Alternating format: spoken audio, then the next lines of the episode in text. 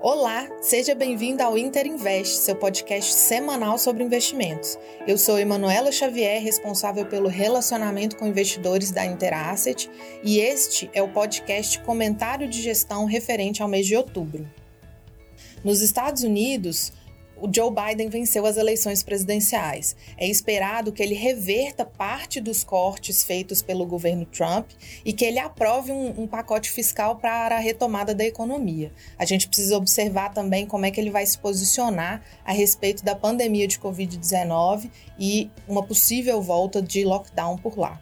Na China, o destaque é para o ritmo da retomada da economia, que pode desacelerar um pouco com a piora de casos no mundo e uma desaceleração na atividade econômica global. É, o mesmo está acontecendo também na Europa, que estava retomando um pouco as suas atividades, mas agora volta com diversos países para o lockdown. Falando sobre Brasil, a atividade vem num ritmo mais acelerado que os demais países emergentes. É, mas as manchetes ainda seguem tomadas pela incerteza do risco fiscal e do não cumprimento do teto de gastos no ano que vem. Apesar da inflação começar a dar sinais de aumento, é, o Banco Central permanece com a taxa básica de juros em 2%. A curva de juros por aqui ficou menos inclinada, com a expectativa das taxas mais longas menor e uma expectativa de taxa de juros no curto prazo mais alta. Isso mostra uma divergência entre os economistas e os agentes de mercado, que precificam uma taxa de juros no curto prazo mais alta do que o boletim Focus indica, por exemplo.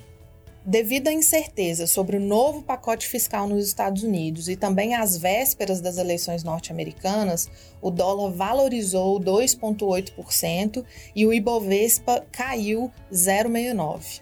Sem uma tendência clara nos ativos globais, os fundos macro tiveram resultados bastante divergentes e sem uma correlação clara entre uma classe de ativos específica. Falando agora sobre o mercado de crédito privado, nós estamos vivendo um momento muito parecido com o que a gente chama de stock picking no mercado de ações, quando a escolha do ativo em que se vai investir está muito mais relacionada com o potencial de valorização daquele ativo em si do que, de fato, com a tendência de mercado.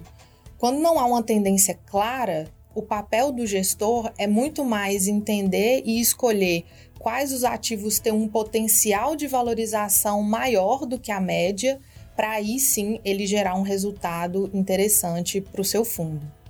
Isso é mais ou menos o que nós estamos vivendo agora no mercado de crédito também.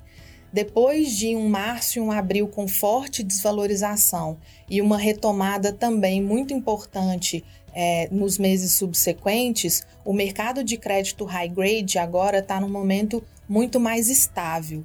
E apesar dessa estabilidade de preços, a gente ainda consegue identificar oportunidades e ativos que apresentem uma relação risco-retorno bastante interessante. E aí é onde entra o papel do gestor de escolher quais serão essas oportunidades para a gente aproveitar nesse momento.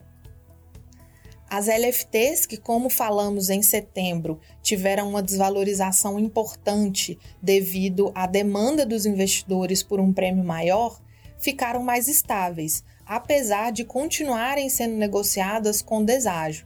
Como exemplo, as LFTs mais longas, que vencem em setembro de 2021, tiveram o seu pico de, de negociação com uma taxa mais alta em 5 de outubro, em que elas negociavam em torno de 122% do CDI e terminaram o mês com uma precificação em torno de 116% do CDI.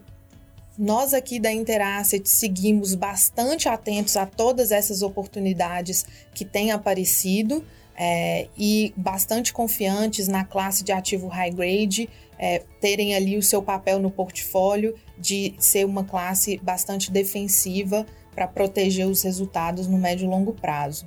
É, os comentários mais detalhados e outros relatórios vocês podem encontrar no site da Interasset, www.interasset.com.br ou também no nosso LinkedIn. Até a próxima!